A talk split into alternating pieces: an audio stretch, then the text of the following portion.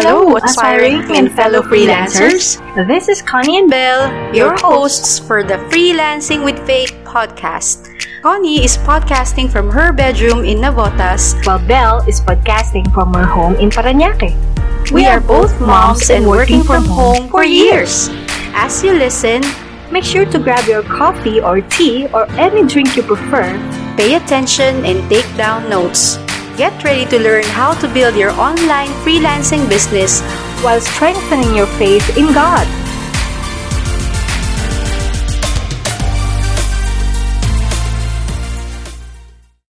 Good evening, everyone. Ako lang muna.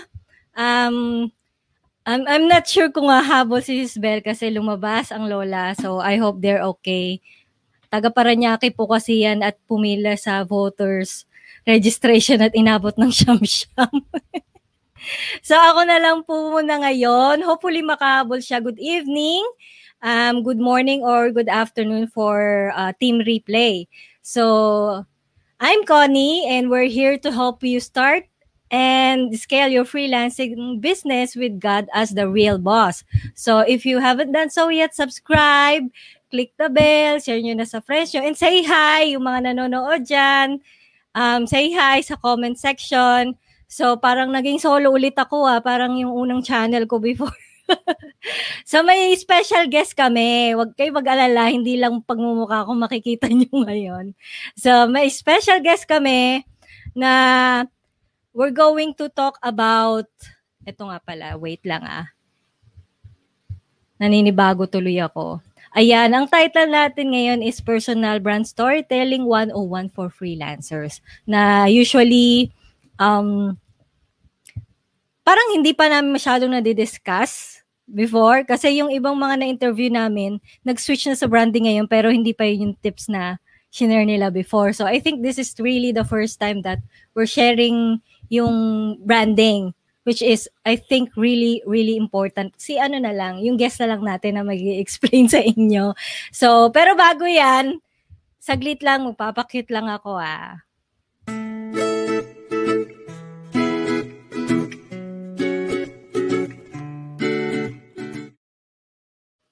So, ayan. So, eto na, introduce ko na siya. Um, wait, nawawala ang lola. Wait. Ayan. Ito lang ba talaga yung intro intro niya? Grabe naman, napaka simple. So, um, she's helping thought leaders craft and deliver stories that build brand, their brand and sell. Ayos. Napakasimple. Oh, please, welcome. Yana de Mesa. Hello. Hi. Good evening. Good evening. Happy to have, ano, to be guest uh, to be a guest Thank here. you. It's an Thank you, honor. thank you.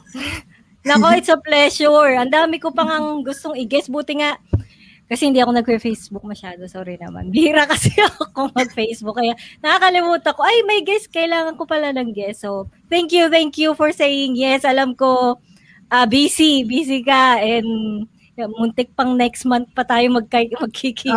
Okay. Pero, Buti na tuloy pa rin. Oo, kaya super, super thank you. So, Thank syempre, you bago tayo pumunta sa uh, pers- ay, question, mga serious kunyari na question, share mo muna sa amin yung story mo. Paano ka napunta sa freelancing at bakit personal branding ang iyong napili? Ayun lang, nag-freeze. Ala, ako ba ito? O siya?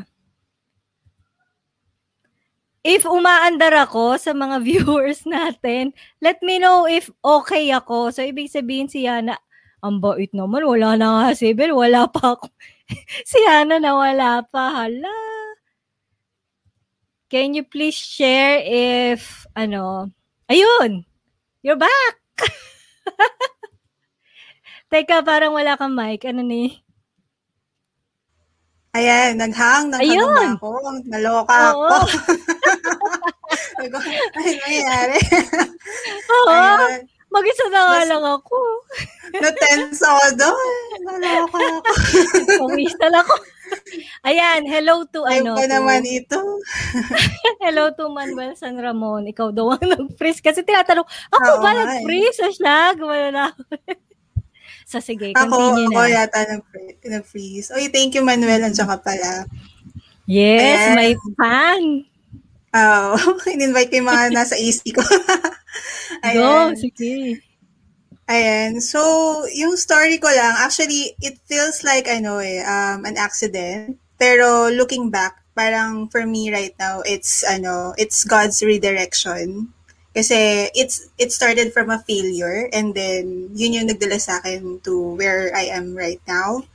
So, um, I think it started when back then, yung talagang business ko talaga, hindi pa talaga ako nagpe-freelance. Ang gusto ko talagang business nun was an ebook business. So, I started doing everything na yung mga website, yung mismong book, yung lead magnet, yung email sequence, and all that. Nag-FB ads na nga ako noong time na yun. Nagta-trial FB ads. Trial FB ads pa lang. Hindi, hindi pa siya yung talagang launch, ganun. Pero, um, parang last minute, last minute before ako, parang one week before ng launch, parang nagkaroon ako ng jitters, parang um, nag, parang feeling ko may something na kulang dun sa ano. Because my niche back then was ano personal finance.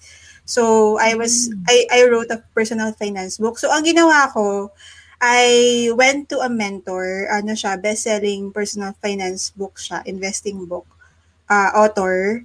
So, I booked a call with him and then nag-consult ako sa kanya, pinabasa ko sa kanya yung book ko. Tapos sabi niya sa akin, um, parang encyclopedia. Parang, sino magbabasa nito? parang encyclopedia. Sobrang parang naging guidebook siya about personal finance. And sabi niya sa akin, parang, anong difference mo dun sa ibang mga nagsulat na about personal finance? Tapos parang wala akong masagot kasi parang pare-parehas naman kami ng inaral, di ba? So parang talagang pare-parehas kami ng parang, kumbaga, magiging content doon. So parang sabi niya sa akin, um, hindi kita nakikita sa book mo. Wala si Yana dito sa book.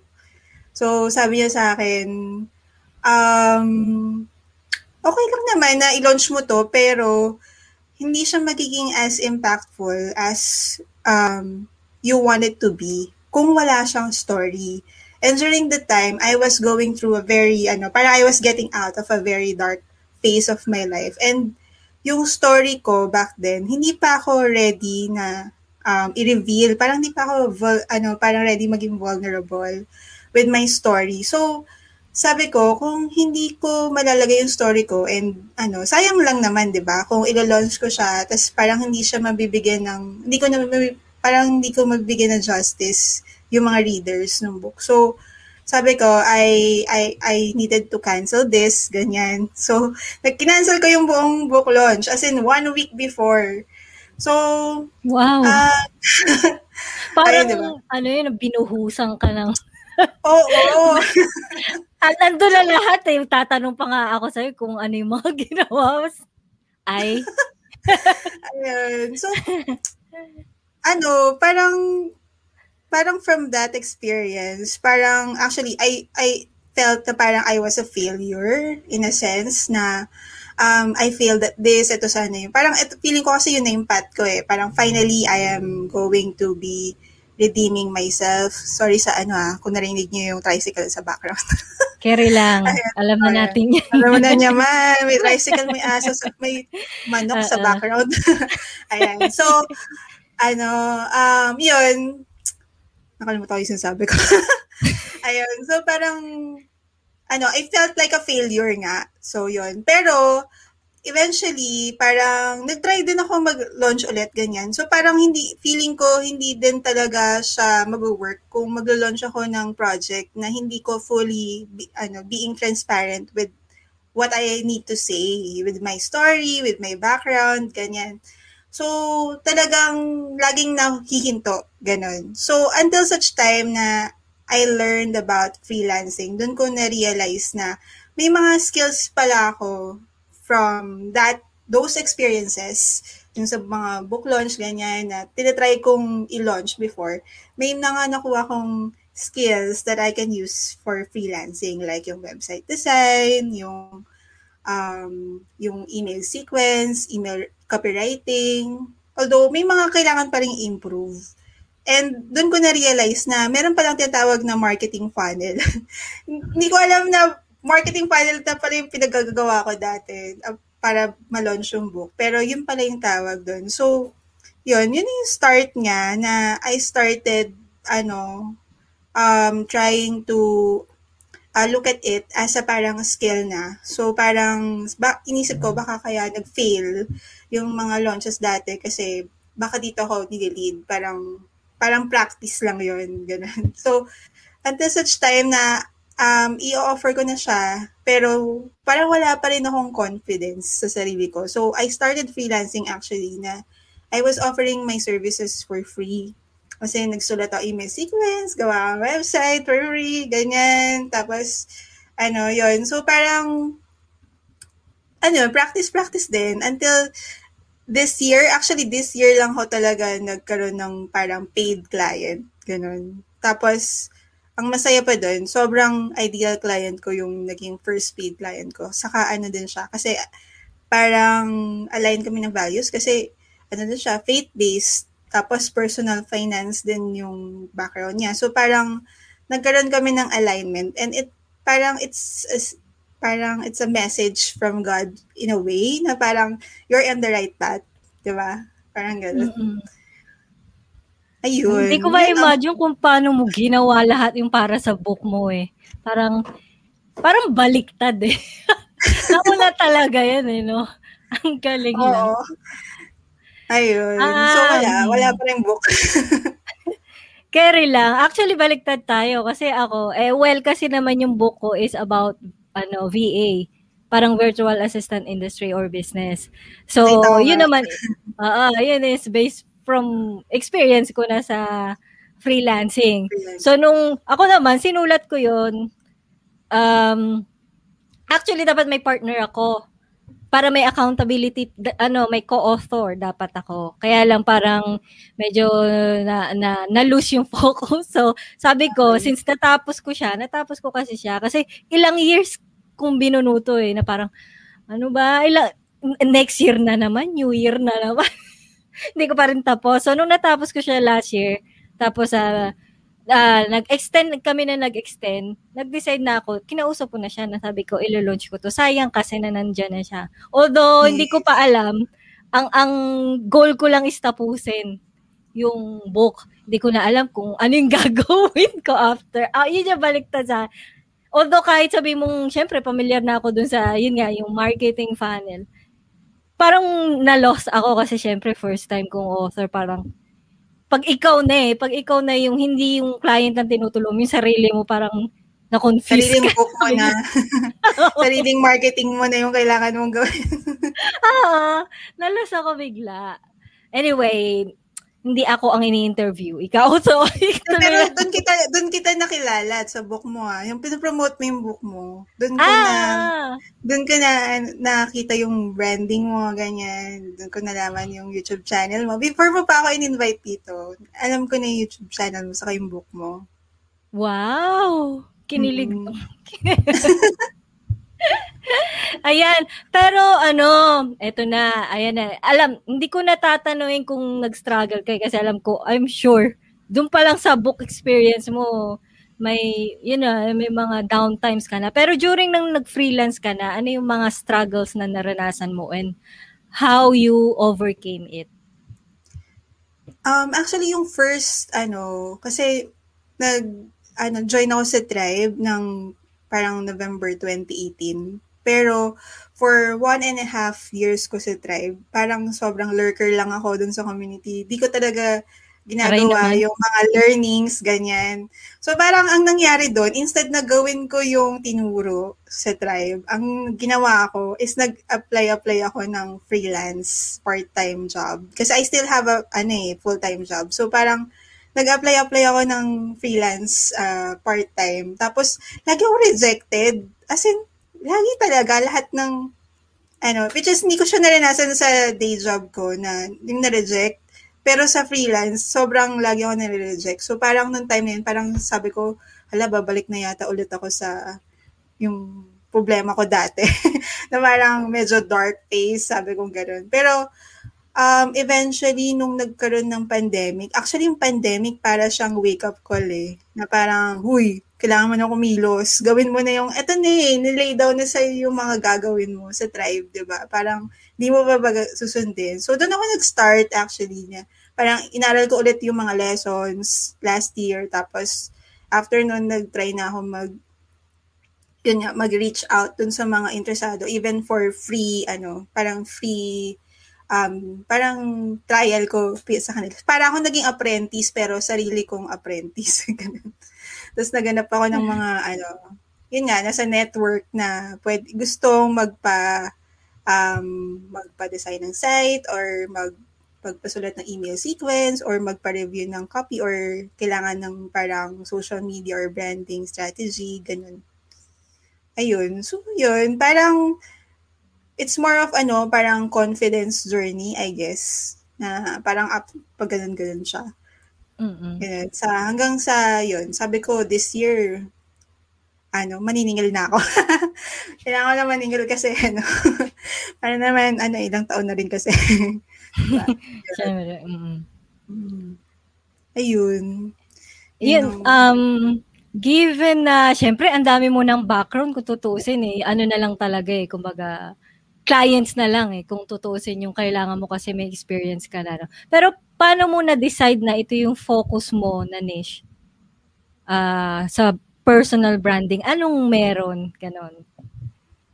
Kasi parang feeling ko, ano, parang lahat ng tinry kong gawin, parang doon papunta eh.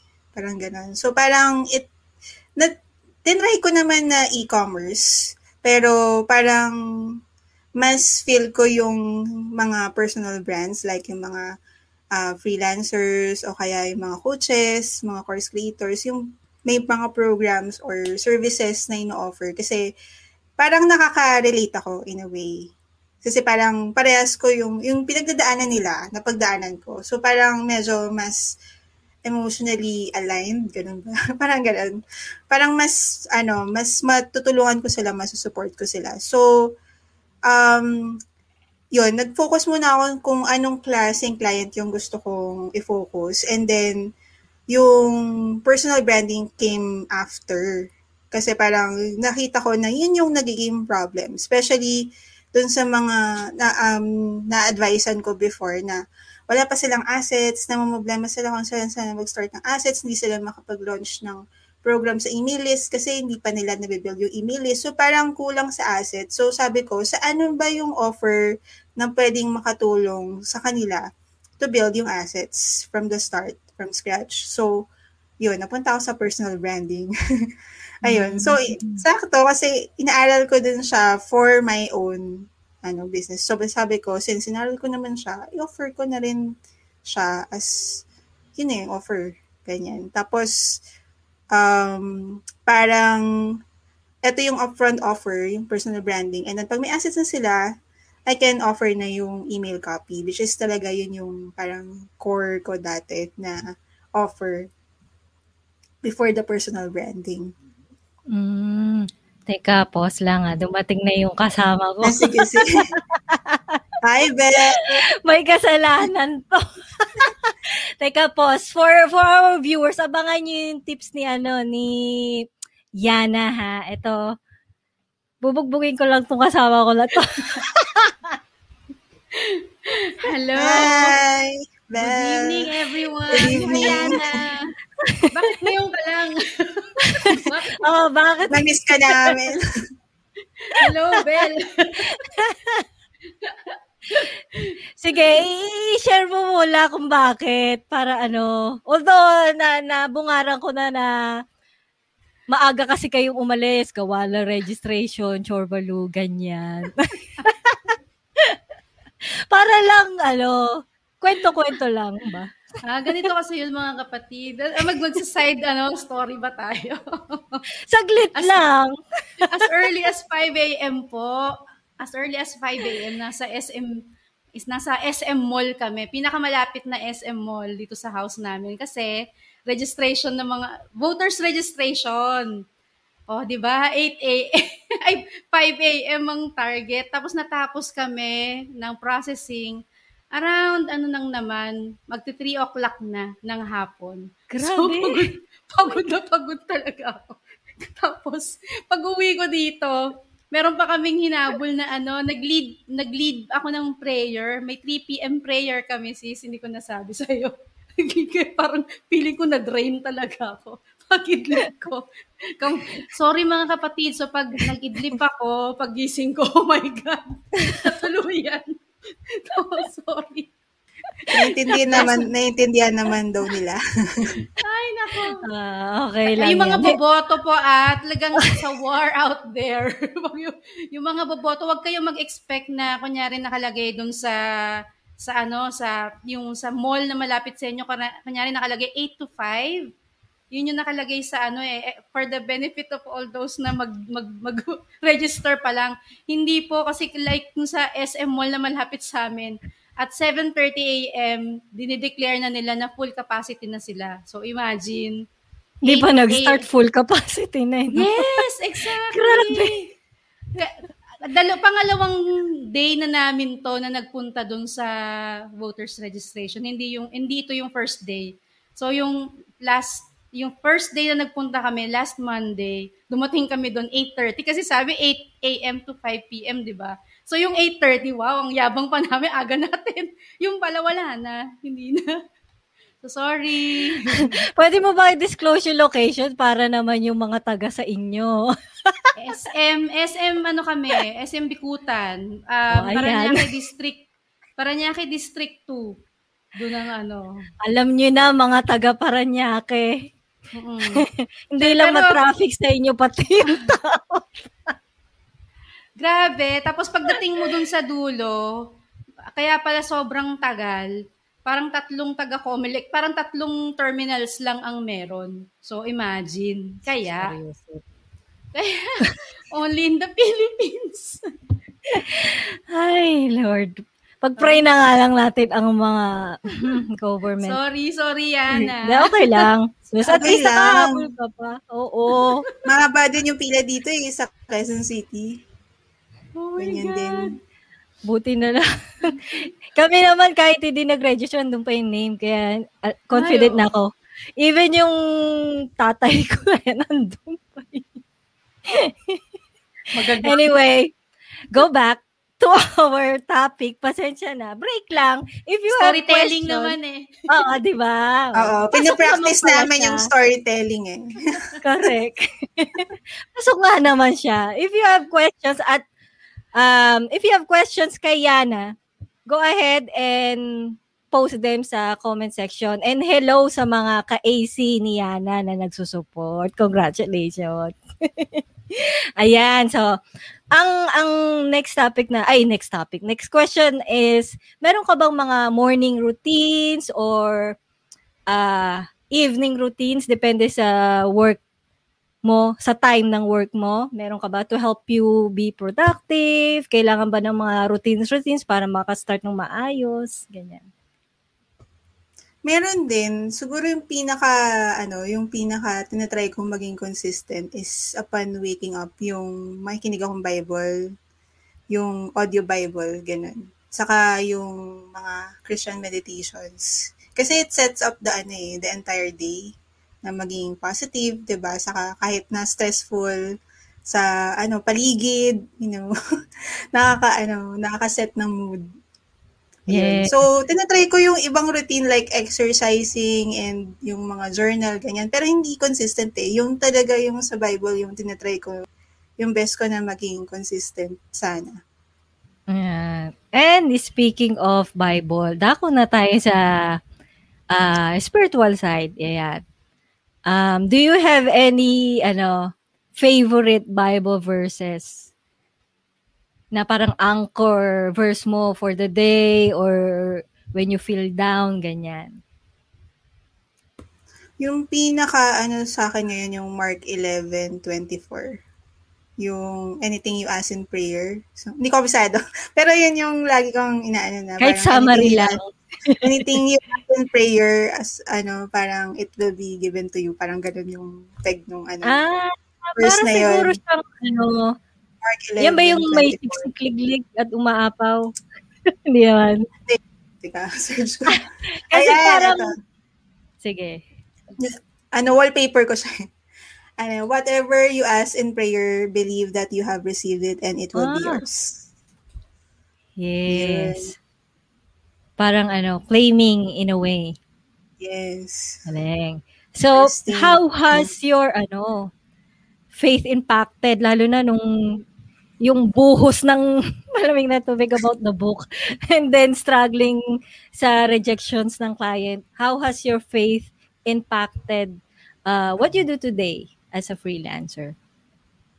Sobrang laking ano niya, impact na parang it keep me safe. It keep, it keeps me sane yung faith kasi ano eh, coming from parang a past na or kahit naman present, I still have mental health problems. Before I had the clinical depression and then right now I still have OCD. So parang when you have OCD kasi you are bombarded with wor- worries every day, every time. So parang yung faith, it ano eh, grounds you na teka lang, you don't have to worry about this and that.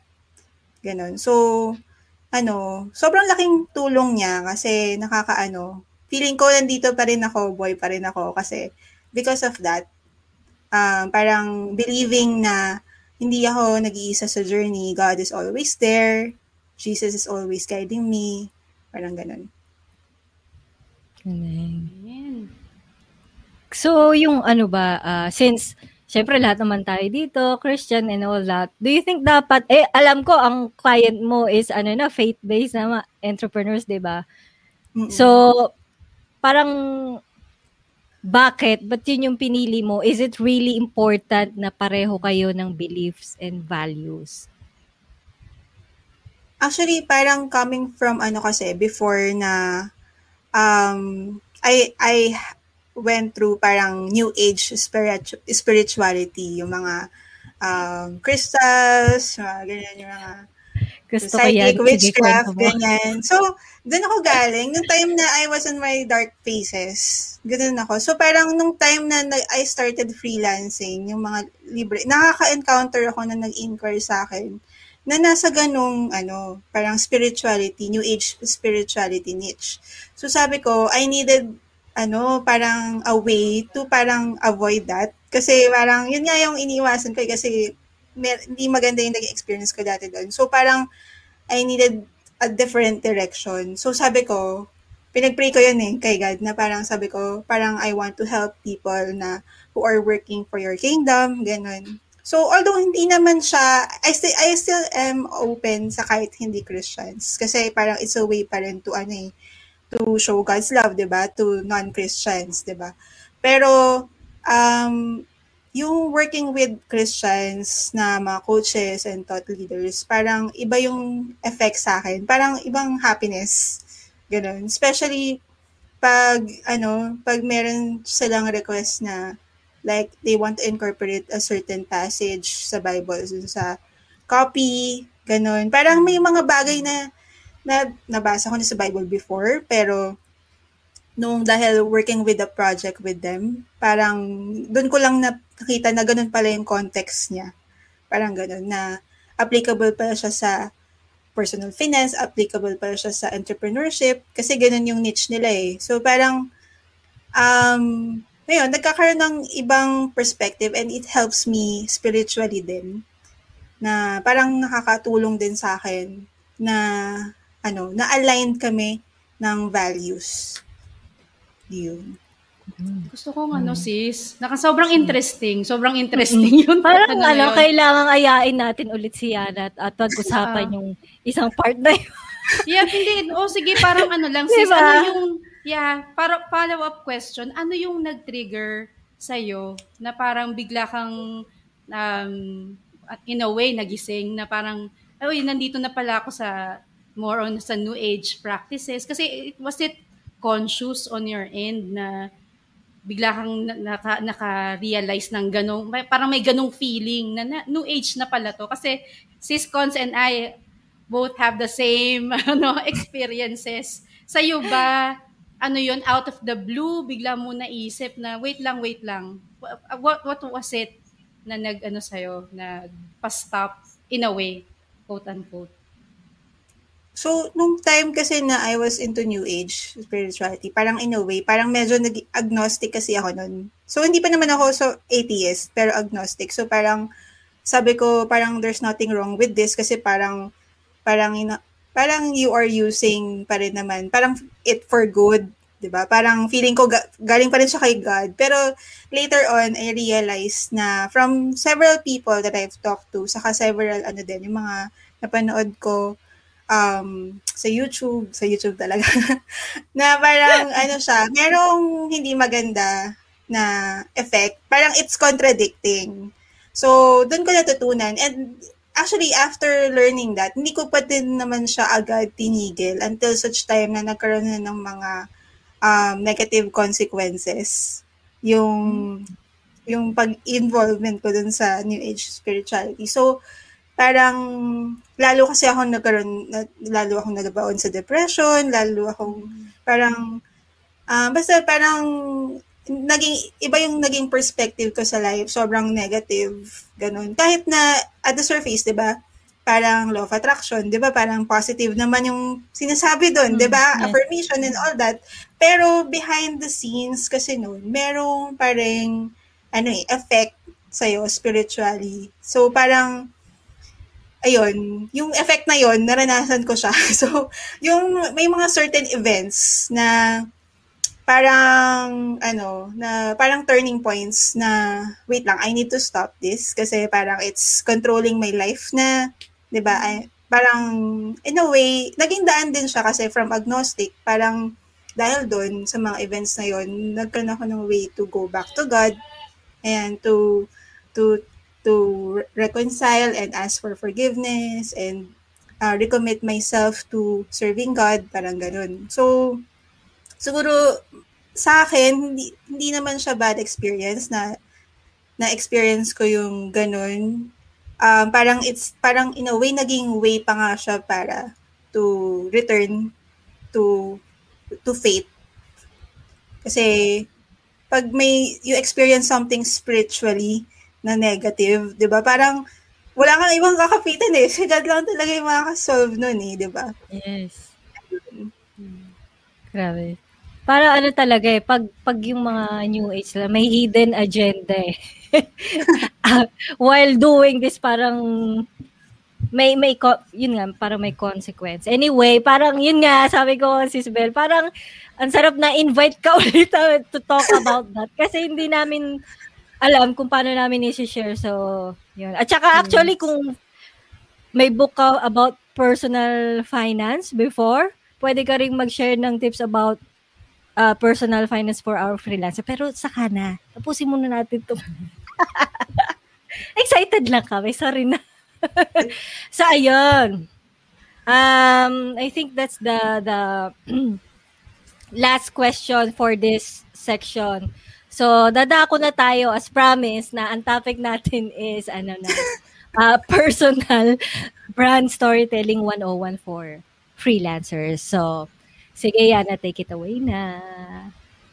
Okay, so um, when it comes to personal branding kasi, lagi kong na-encounter with freelancers and even um, with clients um, sa mga nasa network ko, they're always um, having challenge when it comes to um, avoiding yung pagiging salesy, pagiging pushy, pagiging um, spammy, or pagiging too preachy dun sa content nila. And um, I think one way to do that is to to avoid those um, those things from happening is um, branding and storytelling. And this is good kasi it also allows you to ano eh to build rapport with your target uh, or target market or ideal client even before starting conversations with them kasi nagkakaroon na kayo, nagkakaroon na, na siya ng empathy sa'yo when you are doing the storytelling. So, um, when it comes to personal branding, ang often kasi na naiisip natin, di ba, it's all about websites, it's all about logos, it's all about brand colors, and even yung suit mo, yung fashion styling mo when you are uh, facing your client, di ba, or, you're, or you're doing your um, campaigns. Pero personal branding is all about your your your core values, what's behind everything that you do, your mission, your vision, your guiding principles, and even your backstory. And when we say story, hindi lang siya um, of course, story mo siya, backstory mo siya, kung paano, siya, paano ka napunta sa gantong klaseng skill, di ba? Most likely, you have a story to tell about it. Kung paano ka nag-start, it's called a founding story. But aside from that, you are also telling a story of the transformation that you want your clients to see um, in front of, ano, in their minds. So, um, so yun. So, so one way to, one way, sorry ah, may kodigo ako. Okay. So, Sorry lang. ayan. So, okay. So, when it comes to, ano, to, yung mga nabanggit ko kanina, yung mga websites, uh, logos, and uh, yung mga assets, in a way, they are tools for your storytelling. So, I said nga na, um, yung, ano mo, yung brand story mo, it's the core of your branding, di ba? Pero yung mga, lahat ng ginagawa mong marketing efforts, content strategy, it's a way to delivering that story to your audience or your target market. So, how can you start creating a story from from scratch? So, one maraming maraming approach kasi yan eh when it comes to storytelling. But yung one basic and I think a powerful approach din naman siya is to tell a transformation or tell a story about a transformation. So, it's either your um, personal brand story, your backstory kung paano mo nabuo yung business mo, no? From point A to point B. So, 'di ba, meron sa English class merong beginning, middle and end. 'Di ba? So, yung beginning, doon yung point A or yung introduction and then yung point B, yung end, and then yung gitna is yung climax. Or yun yung arc, kumbaga story arc, kung paano napunta from point A to point B. So, ganun yun. Parang just plot out, um, mag-outline ka lang ng um, ano ba yung umpisa, ano yung ending, and then ano nangyari in between. And then, what will make your story um, compelling to read? What would make your audience um, be excited or be curious enough? Or what would get their attention para basahin yung buong story mo? Is trying to get kung dun sa buong nasulat na plot mo na story is saan ba doon yung par- parang pinaka intense na part. Minsan it's in the climax, pero minsan it's in the part, men, pwede din siyang nasa part siya ng um, into, minsan nasa part din siya ng ending. And then, just get one sentence or phrase from that and then ilagay mo siya sa umpisa. So, yun yung parang magiging either headline mo or yung um, parang, ano mo, parang yung text mo after the headline. So, it will be, um, yun yung parang magiging attention grabber mo. Kasi ang goal mo naman when you write content is to take your reader from one line after another. So, ang goal mo is mapunta muna sila sa first line, di ba? And pag nabasa nila yung first line, ang goal mo is basahin nila yung second line. So, after nabasa yung second line, so on and so forth. So, you need to have a very strong hook sa umpisa. And makukuha mo yun. Malalag, ma, magkakaroon ka ng strong hook sa umpisa if you get it from anywhere sa loob ng story mo na sobrang intense or turning point siya or sobrang um, something that would ignite their curiosity. Alright? So, basically yun yun. So, to summarize, um, plot out your story, your personal story from beginning, middle, and end, point A to point B, and then yung story arc, and then get from that entire plot kung ano yung pinaka-attention grabbing and magsispark ng curiosity and put it, copy, paste it sa taas. So, ganun siya. So, so yun. So, you can use that for your own uh, brand story. Pwede mo yan ilagay sa summary ng LinkedIn profile mo. Pwede mo yan ilagay sa description ng cover photo mo. Mo, mo, cover photo mo.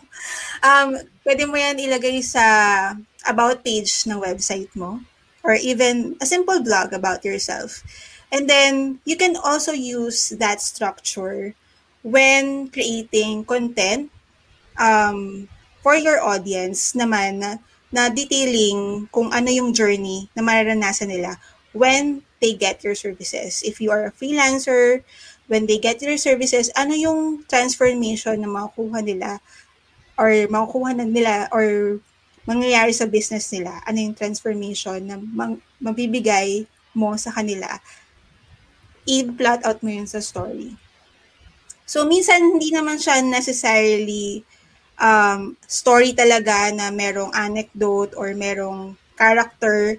Even if using this technique to telling um, educational content or informational informative content or inspirational content, you can also use that structure. So, everything actually that we do is um, storytelling eh.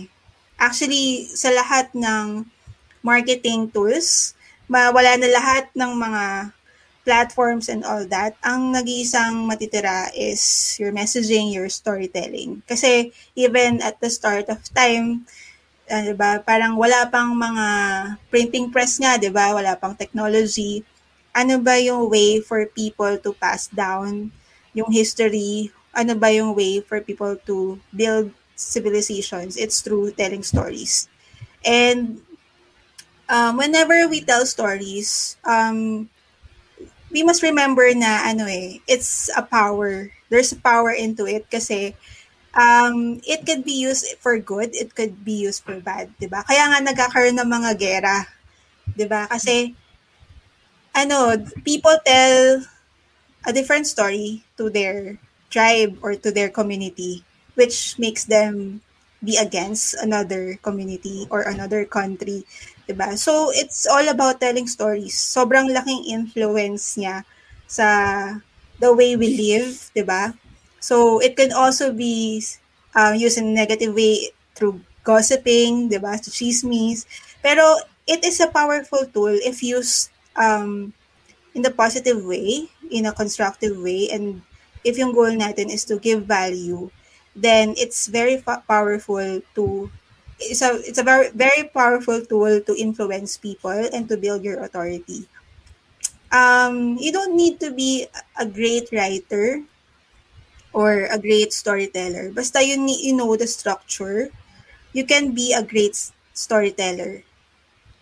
Everyone, everybody can be a great storyteller. Kasi lahat naman tayo may kapasidad magkwento eh, di ba? And lahat tayo, what connects us is, ano, yung mga storya na, ano, sinasabi natin sa bawat isa. It, that's, we, ano, that's connects, that's something that connects us and that's something that, ano, helps us nurture relationships.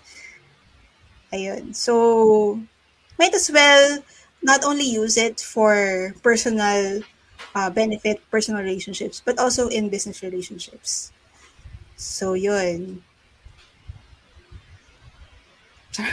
okay. yeah. Ganda. Thank you. Storytelling. Thank you Yung pala yung storytelling um, kung gusto nyo ng slang or medyo makasala makasalanan talaga. Gossiping. Gossip. It makes sense, no? Yung storytelling. Kasi di ba, yung, kahit naman yung mga fina-follow natin na mga influencers or mga mga gurus, di ba, parang yung personal story is what ano eh, draws us eh, to them. Di ba? Mm. Yes. Hindi naman yung ang ganda ng business niya or anything. eh. Yung, yung personal story talaga. Galing. Correct. Kahit yung mga mentor sa abroad eh, pag bigla mong nalaman yung story, uy, gusto ko to, parang medyo i-stock muna ng konti. So, ganun din, ayun, paalala sa ating mga sarili, yung mga as freelancers. Mag-share-share din, aray ko parang sarili Don't be afraid to be ano vulnerable. Yes, yun eh. Vulnerability eh. Correct. Ayan, so thank you, thank you sa tips na yan sa 101. tips about ano storytelling. Ayan, nasa next section na tayo na si Ready ka na ba? si Bel, ikaw ang magtatanong sa akin. Ang hirap nito. Mahirap tong ano na to, section na to. May part ng program na to. Magkukwento ka sis. Ganun eh. Hinakot eh. Ay, Yeah. Ayan, sige, ano, proceed na tayo ha, yung sa ating tinatawag na fast Q&A round. Yeah. ano lang naman to sis, mga either or questions. Kaya kung ano yung unang pumasok sa isip mo na sagot, go, go lang. Wala namang boxers or briefs na question. Yan, sige, ready when fast, you're ready. parang sis. fast talk ba to? Oo, fast Q&A round. Okay. Okay. Okay, let's go. Let's do this. Number one question, dog or cat? Ah, cat. Diet or exercise? Ah, exercise. Coffee or tea? Tea. Wow, Texting healthy. or talking? Texting. Invisibility or super strength? Invisibility. Parang naano mo yung personality niya sa Pilipinas. Nag-agree kaming dalawa dyan. True. Beach or mountain? Mountain. Read or write? Right.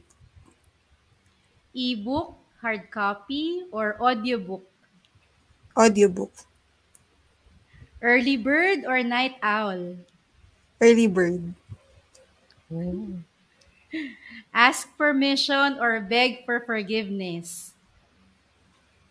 Ask permission. Ask for permission. Bait, bait. O, Ito, num, ano, what's your dream daw when you were a child? When, when I was a child, dati gusto ko maging doktor tapos libre libre consultation ng lahat. Wow, napaka-noble naman ng iyong goal noon.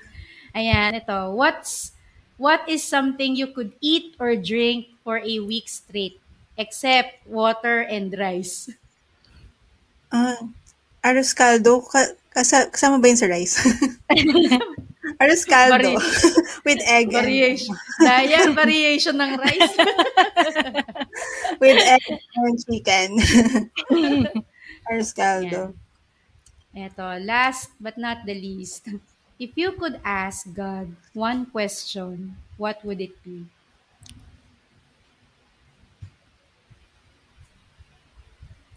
When? Yun lang. Loaded ah, loaded yung One question. word. No, loaded yun. Oo. When? Kami rin. When na rin. When. thank you, thank you, Yana. That ends our fast Q&A. Salamat. Thank you. Thank you. Yes. Ayan. Ano ba Taray. ang... May babastok pala dito. Siyempre. Siyempre, ano yan, natutulang ko yan doon sa mentor ko. Gaya-gaya lang kami, siyempre. um, do you have, ano lang, one last piece of advice para sa ating mga newbies sa freelancing? Ano, show up. Show up lang. Ganun. Every, take every ano, opportunity to show up. Kasi it it helps you build your brand eh. Diba? Branding pa Ano rin. eh. Oo, pasok, pasok talaga eh. pasok talaga sa branding eh. Show up, oh, two words lang daw. Bukod sa three words na just do it, ito naman. Show up. Show up. uh Anything you want to promote or uh, share kung saan ka makakontakt or if somebody wants to connect with you kasi parang napupusuan nila yung personal uh, branding, ganyan. How uh, can they reach you? Um, pwede, you can connect to me through Facebook, facebook.com slash Yans de Mesa, or sa LinkedIn, linkedin.com slash in slash Yana, Yana de Mesa. Tapos, I also have a new Facebook group. It's called uh, Sto- Stories and Supers um, the art and science of entrepreneurial storytelling. So, if you want to access that Facebook group, ang URL niya is facebook.com uh, slash groups slash entrepreneurial storytelling. Yun. Yun, alright. Actually na, ayan, kakadagdag ko lang nung personal account. Anyway, so, ayun, Nasa description din naman yung ano, yung link niya. Except for the Facebook, i-add ko na lang. Ayaw tanggapin ni StreamYard. So, ayan. Thank you, thank you. Sobra. Dami namin natutunan. Thank you din. For our viewers out there, share with us your one biggest takeaway during this session. Or if hindi nyo maalala yung mga tanong nyo during this live session, pwede nyo ilagay sa comment section and ask that question. I-relay na lang namin kay Yana. Ayan, thank you, thank you once again. Thank Yana. you. Thank you. Yes. So, next week, abangan nyo. Uh, I think, ano tayo, no? live session tayo next week, you know? I mean, live yeah. session. Of course, we're live session. we're live session. Kulo ko. Worship! Ayan, worship session. So, I hope you can join us next week. And if you have um, favorite worship song, share with us then. So, that's it for us. Have a great week. Teka, may nakita akong comment. Ayan. Uy, thank you. Thank you, Victorino Alonso, for subscribing. Ayan, so for those who haven't done so yet, subscribe na kayo, syempre, and click the subscribe, like Subscribe, subscribe, like, like, like. yes, and thank you everyone again. See you next time, and God bless. Bye. Thanks for listening to the Freelancing with Faith podcast with Connie and Bell. Did you enjoy this podcast? If so, we hope you will share our show with your friends and family. Check out Bell's website at socialbellph.com and Connie's website at conniesabala.com to, to get, get, to know, know us. us. Make sure to listen to our next episode. And we look forward to sharing more freelancing tips and stories with you.